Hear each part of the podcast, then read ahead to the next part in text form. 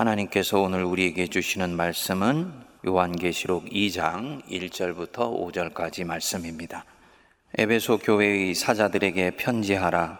오른손에 있는 일곱 뼈를 붙들고 일곱 금 촛대 사이를 거니시는 이가 이르시되 내가 네 행위와 수고와 내 인내를 알고 또 악한 자들을 용납하지 아니한 것과 자칭 사도로 하되 아닌 자들을 시험하여 그의 거짓된 것을 네가 드러낸 것과 또 네가 참고 내 이름을 위하여 견디고 게으르지 아니한 것을 아노라. 그러나 너를 책망할 것이 있나니 너의 처음 사랑을 버렸느니라. 그러므로 어디서 떨어졌는지를 생각하고 회개하여 처음 행위를 가지라. 만일 그리하지 아니하고 회개하지 아니하면 내가 네게 가서 내 촛대를 그 자리에서 옮기리라. 아멘. 2020년 한 해가 이제 한 나흘 남짓 남았습니다. 이맘때가 되면 우리는 어김없이 우리 스스로에게 몇 가지를 묻습니다. 나는 그동안 잘 살아온 것인가? 내가 지금 인생의 어느 시점을 지나가고 있는가? 며칠 있으면 또 한 번의 새해를 맞는데 새 것을 맞을 준비가 되어 있는가? 이런 것들을 묻습니다.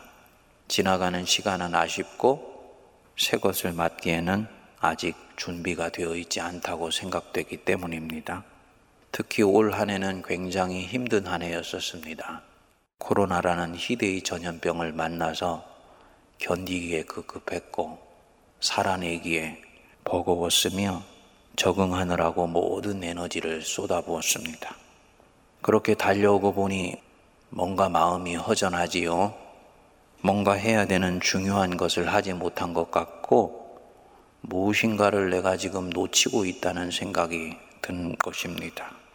내 마음 속에 이런 생각이 떠오른다면 성령께서 아마도 그분에게 중요한 시그널을 보내고 있는 것이라고 저는 봅니다. 성령의 사인을 알아차리지 못하고 매년 매번 같은 신앙의 패턴을 반복하다가 코너에 몰린 교회가 있습니다. 바로 오늘 우리가 묵상하게 되는 에베소 교회입니다. 에베소시는 소아시아에 있는 도시 중에서 대단히 정치적으로, 지리적으로 중요한 위치에 있었던 도시입니다. 고대 이집트의 알렉산드리아, 수리아에 있었던 안디옥과 함께 3대 도시로 일컬어졌습니다. 그렇기 때문에 성령께서 이 아시아의 일곱 교회에 대해서 예언하면서 가장 먼저 예언하시는 것이지요.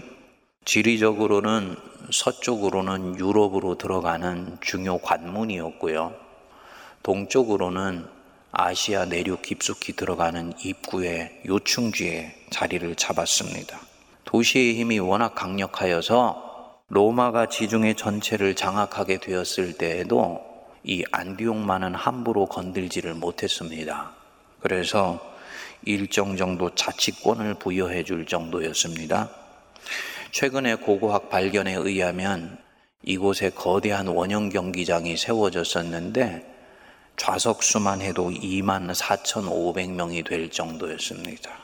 그만큼 크고 힘이 있는 도시였습니다. 사상적으로도 온갖 종류의 종교, 자유사상, 주술, 점성, 이단들이 이 동서의 요충지가 되는 곳에 모여서 서로 경합을 했습니다. 바울이 3차 전도 여행을 하는 중에 이 에베소 교회를 세워서 3년 동안을 눈물로 기도하며 목양을 했습니다. 그래서 나중에는 이 여파로 도시 전체에 신앙 대부흥이 일어났었습니다. 그리고 사도 바울이 순교한 이후에 대략 한 20년 정도가 지나가면서 이 에베소 교회는 이 지역의 어머니 교회로 자리를 잡게 됩니다. 주변에 있는 아시아의 일곱 교회를 개척하여서 중심교회 역할을 했기 때문입니다. 그런 영향력 있는 교회를 놓고 지금 하나님이 말씀을 하시는데 계시록 2장 4절에 보면 너를 책망할 것이 있나니 너의 처음 사랑을 버렸느니라 라고 말씀합니다.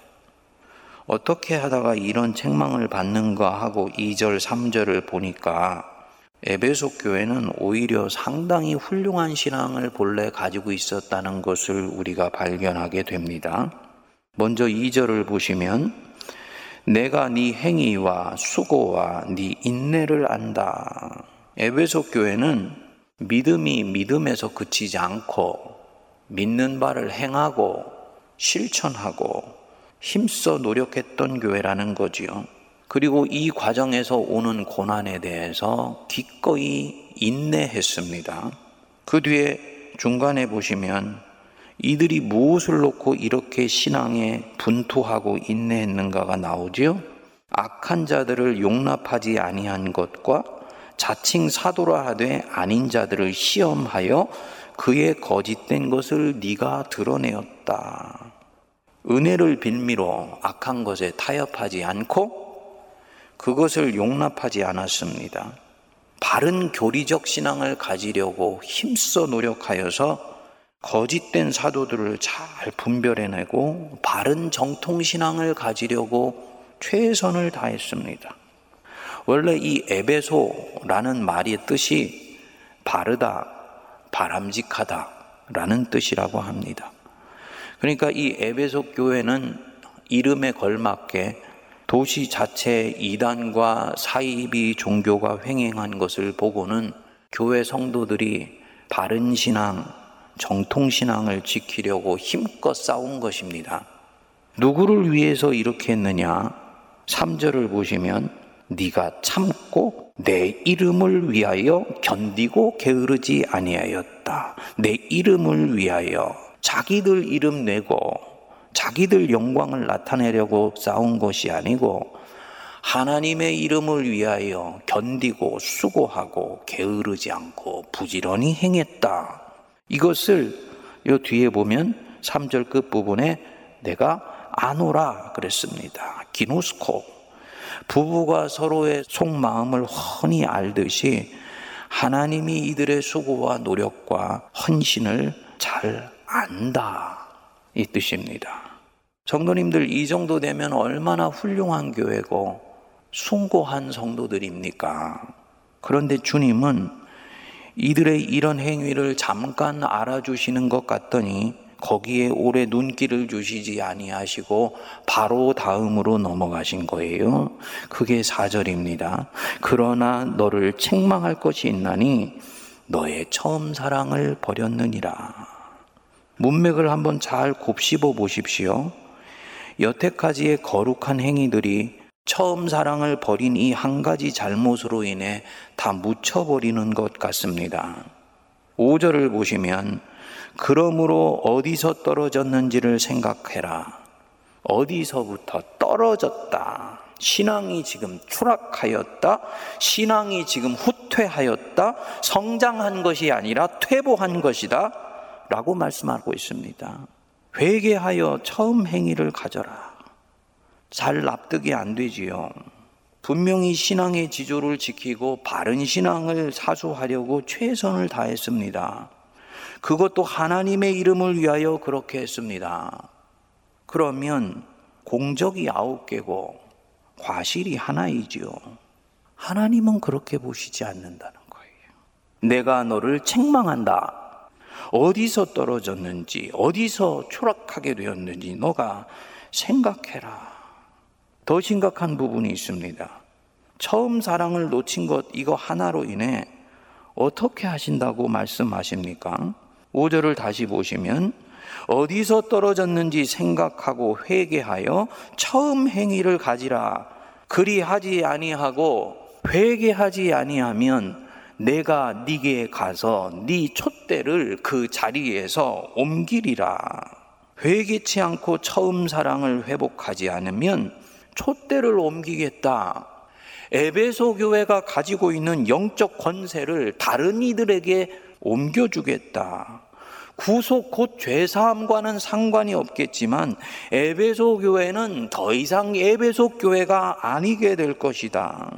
성도님들, 이 에베소에서 온갖 점성술과 비정통과 사이비들 틈바구니에서 정통신앙을 지키려고 노력한 것이 작은 일입니까?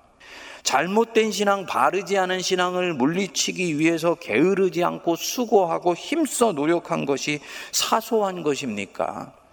주님의 이름을 위하여 교회를 섬기면서 참고 견디고 인내하고 수고한 것이 작은 일입니까? 아니지요. 그런데 우리 주님은 처음 사랑 하나 버린 것으로 나머지 아홉 개 잘한 것은 내가 헤아려 주지 않을 거야. 촛대를 옮길 거야. 라고 말씀하시는 것입니다. 주님 보시기에는 에베소 교회가 처음 사랑을 버린 것은 양의 문제가 아니라 본질의 문제이기 때문입니다.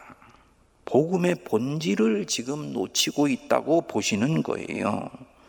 악한 자를 대적하고 거짓과 참을 구별해내고 바른 신앙을 지켜내고 하나님의 이름을 위하여 참고 견디고 수고하고 노력했지만 하나님에 대한 사랑을 버렸다면 그것을 지금 원했건 원치 않았건 놓치고 있다면 모든 것을 잃은 것과 마찬가지다 라고 말씀하는 것입니다.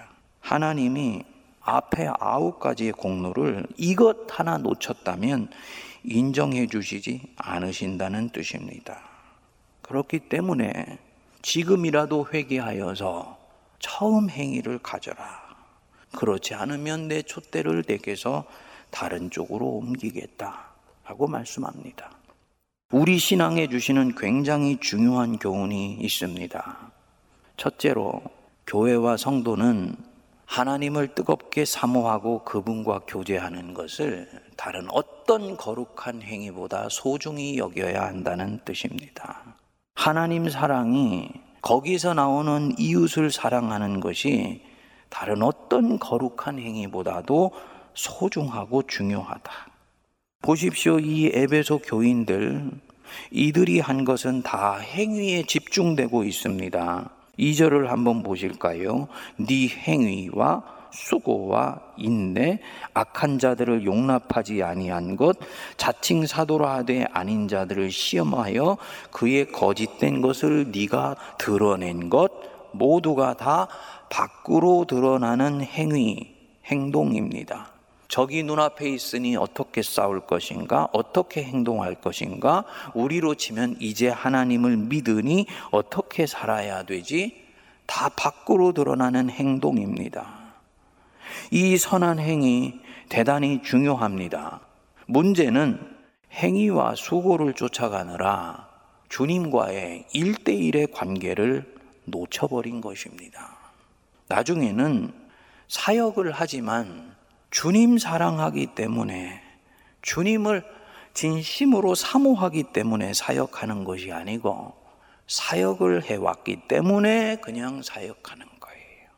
주님을 사랑하기 때문에 주님이 나에게 직분을 주셨는데 어느 순간부터인지 직분 감당하려고 일하는 사람이 되어 있는 것입니다. 처음 사랑을 놓친 것이죠. 우리 예수님 보십시오. 예수님은 철저히 하나님 사랑하기 때문에만 일하셨습니다.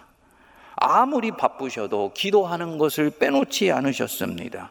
기도하고 하나님과 교제하고 그분의 음성을 들어 그것에 반응하여서 하나님 일하는 것이 첫 번째 사역이셨습니다. 우리 자신이 깊이 살펴볼 대목이지요. 나는 요즘 너무 바빠서 기도할 사이가 없다. 피곤하기 때문에 말씀 읽으면서 주님의 음성에 귀를 기울일 시간이 없다. 교회 일 하느라고 너무 바빠서 정작 하나님과 교제하고 그분 앞에 머무를 수 있는 시간이 없다. 신앙의 우선순위가 잘못되어 있다는 말입니다. 말씀 보고 기도하면서 하나님과 교제하고 그분과 사랑을 나누는 것이 가장 먼저입니다. 우리 주님이 베드로에게 물으셨어요. 요한의 아들 시모나 네가 나를 사랑하느냐? 사랑한다는 이 고백을 들으시고 예수님이 그에게 사명을 맡기셨습니다. 내 양을 쳐라. 너 설교할 준비가 돼 있냐? 리더십을 잘 행사할 준비가 되어 있니? 신방의 기본 기술과 요령들을 다 익혔냐? 이것이 아니고 네가 나를 사랑하느냐? 이것이 가장 먼저고 이것이 모든 것이었습니다. 그런데 내가 지금 이것을 놓쳤다면 나는 지금 다 놓치고 있는 것이지요. 유대인이 어느 날 예수께 와서 물었습니다. 어떻게 하여야 하나님의 일을 하오리까? 예수님이 말씀하셨습니다. 하나님이 보내신 자를 믿는 것이 하나님의 일이다. 하나님의 일한다, 하나님의 일한다, 너희가 말하지 말아라. 예수를 믿고 신뢰하며 사는 것이 곧 하나님의 일이다. 교회도 성도도 가장 중요한 사역은 기도하는 것입니다. 말씀 생활을 하는 것이지요. 그래서 기도와 말씀 생활을 통해서 하나님을 알아가고 배워가고 점점 더 사랑하게 되는 것. 이것이 바로 하나님이 일하는 것에 가장 중요한 것이다. 다른 어떤 거룩한 행위보다도 소중하게 여겨야 된다는 뜻입니다. 둘째로, 교회와 성도는 바른 것, 옳은 것 찾아가고 정의로운 것 쫓아가려고 하다가 사랑을 잃어버리면 안 된다는 말입니다. 우리가 신앙생활 하다 보면 자주 빠지는 함정이에요. 우리가 약해서 유혹에 잘 넘어가기 쉬운 대목입니다. 에베소 교인들의 특징이 그 이름처럼 바른 신앙, 옳은 신앙을 추구하는 것 아니었습니까?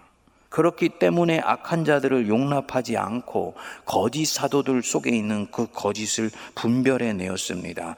진리에 대단히 민감한 것입니다.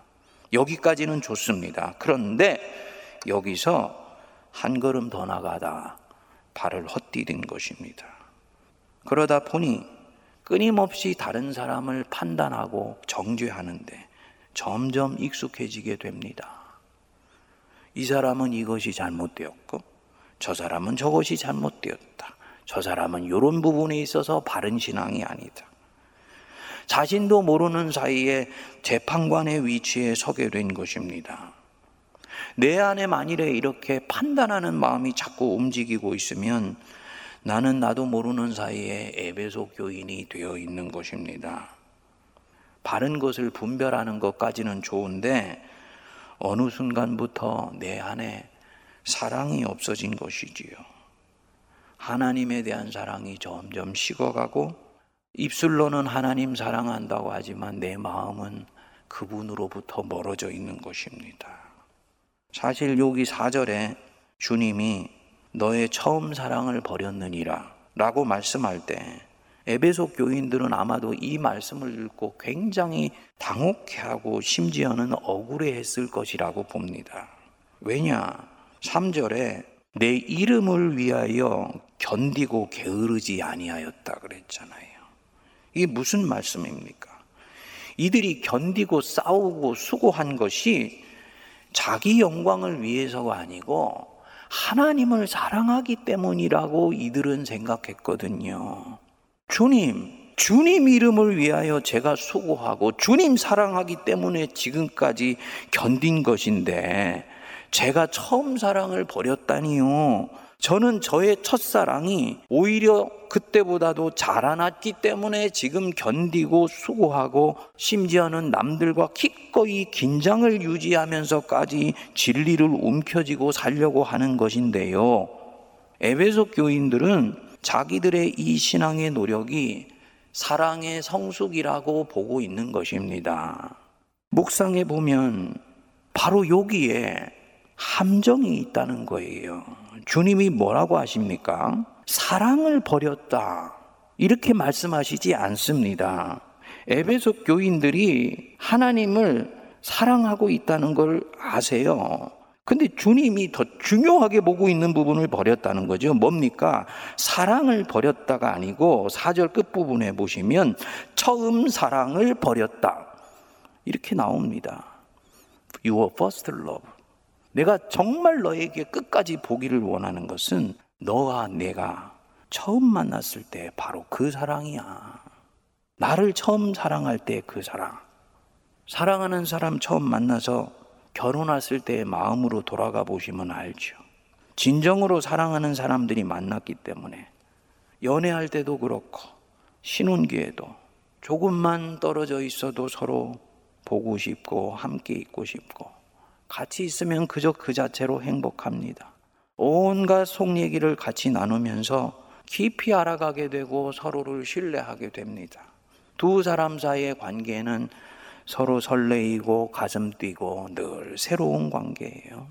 영혼의 깊은 교감이 여기에서부터 시작이 됩니다. 결혼한 후 10년이 지났습니다. 그 사이에 아내는 아이 둘을 낳으면서 다니던 직장을 그만두고 전업주부가 되었어요.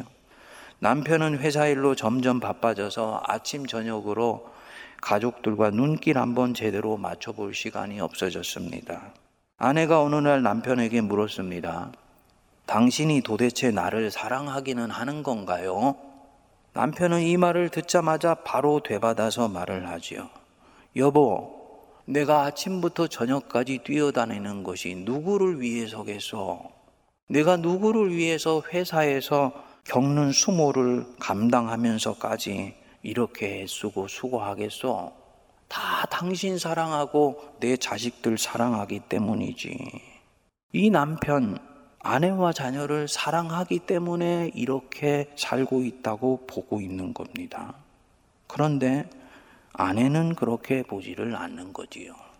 그녀는 처음 만났을 때의 그 사랑으로 계속 가고 싶고 가야 한다고 보는 것입니다. 영혼의 교감을 나누고 서로가 설레어하고 보고 싶고 떨어지기 쉽지 않고 함께 있을 때가 제일 좋고 이것이 하나님이 우리에게 원하시는 처음 사랑입니다. 이 에베소 교회는요, 결혼 후 10년 지난 남편이 아내에게 하는 모양으로 자신이 사랑하고 있다고 생각합니다. 내가 주님 위에 다 이렇게 하는 건데, 주님 사랑하니까 이렇게 하는 건데, 그런데 정작 하나님은 첫사랑 때의 그 애틋함과 그 열정을 원하시는 것입니다. 내 속을 들여다보면요, 오래전에 꺼져버렸지요. 나는 지금 원수한테 속고 있는 것입니다. 자신은 누구보다 하나님 사랑하고 있다고 생각하지만 하나님 보시기에는 아닌 것입니다. 처음 사랑을 버렸기 때문입니다. 그뿐이 아닙니다.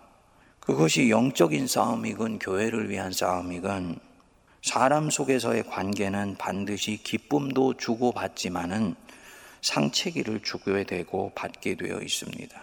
특히 의로운 수고가 내게 고난을 주는데 이 고난은 내게 마음의 상체기가 됩니다.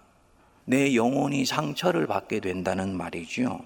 그렇기 때문에 이럴 때일수록 더 기도하고 더 말씀을 보면서 하나님의 만지심을 받아야 되는데 싸움이 워낙 거칠거나 이 일이 많으면 회복을 경험하기 전에 계속 일에만 드라이브가 걸리게 됩니다. 주님이 만져주실 겨를이 없이 상처가 쌓여가고 내 속에 응어리가 점점 굳어져 가게 되지요.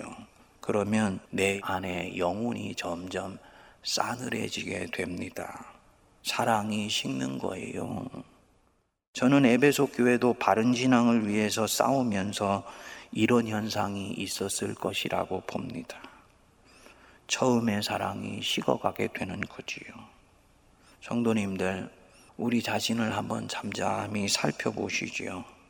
나의 기도하는 마음이 처음 주님을 만났을 때보다 얼마나 간절해져 있는가.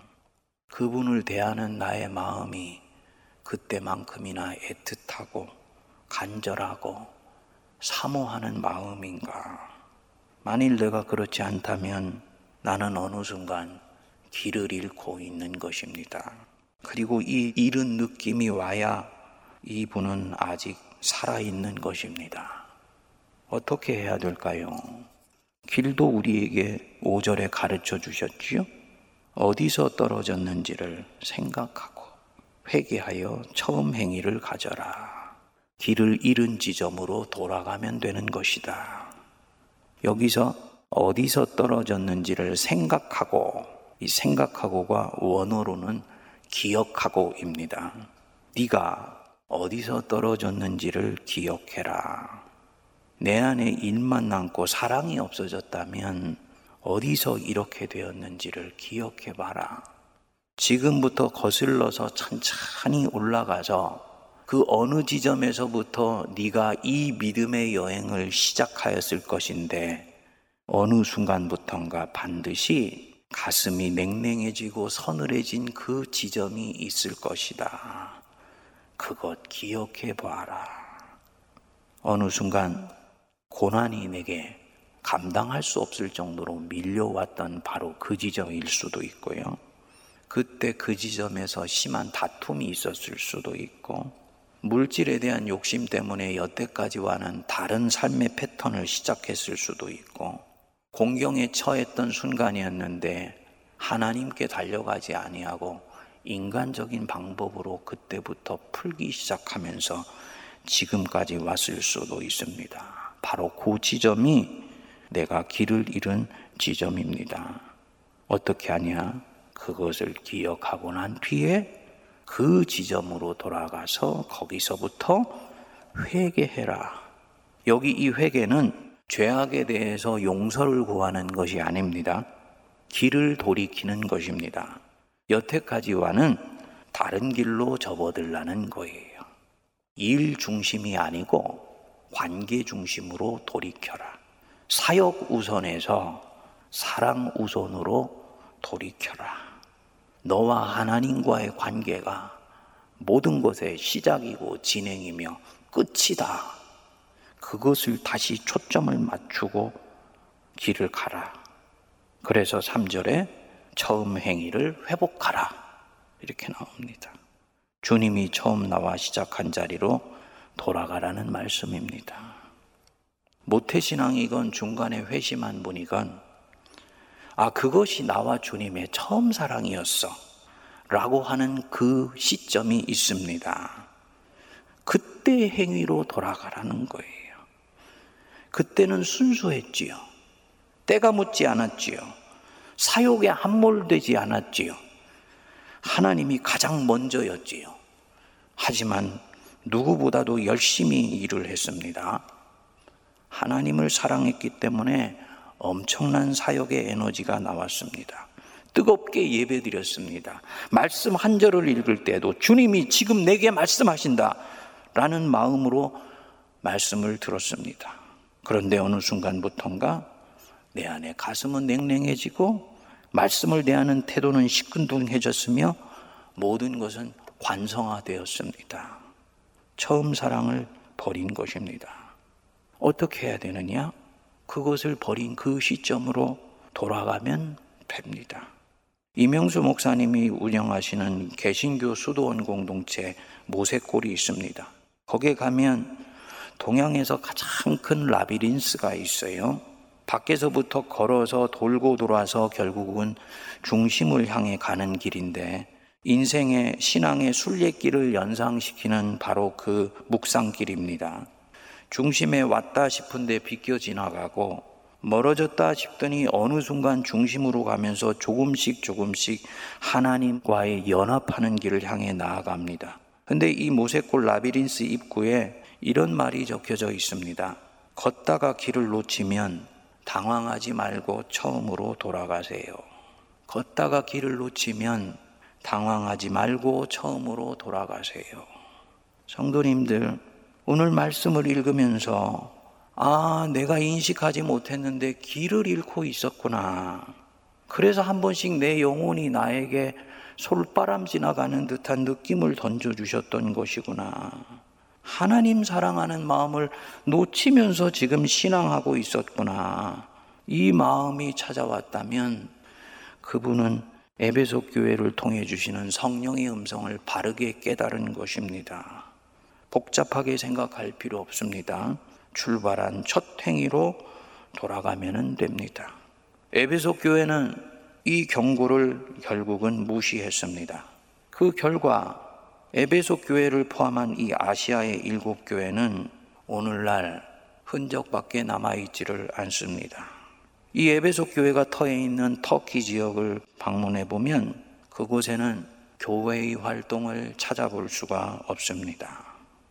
역사의 주관자 되신 하나님께서 교회 경고하신 대로 회개하여 처음 행위를 갖지 않으니 촛대를 옮기신 것입니다. 하나님에 대한 사랑이 왜 그리도 중요한 것이냐? 사랑만이 결국은 사람을 변화시키기 때문입니다. 사랑만이 결국은 냉랭하여져 있는 세상 속에 복음의 능력을 나타내기 때문입니다. 모든 것이 있지만 이 사랑이 사역자부터 교회의 리더들 속에서부터 모든 성도들 안에 흘러 들어가질 못하면 시간이 지나면서 교회는 서서히 서늘해지고 냉랭하여지며 교회는 생기가 없어져 가게 됩니다. 복음의 능력이 사라져 가게 되는 거예요. 10년, 20년은 견딜 수 있을지 모르지만 회개하여 처음 행위를 가지지 않으면 다음 세대는 말라 들어가며 30년, 50년 후에는 바로 이 촛대가 옮겨지는 아픔을 경험하게 되는 것입니다.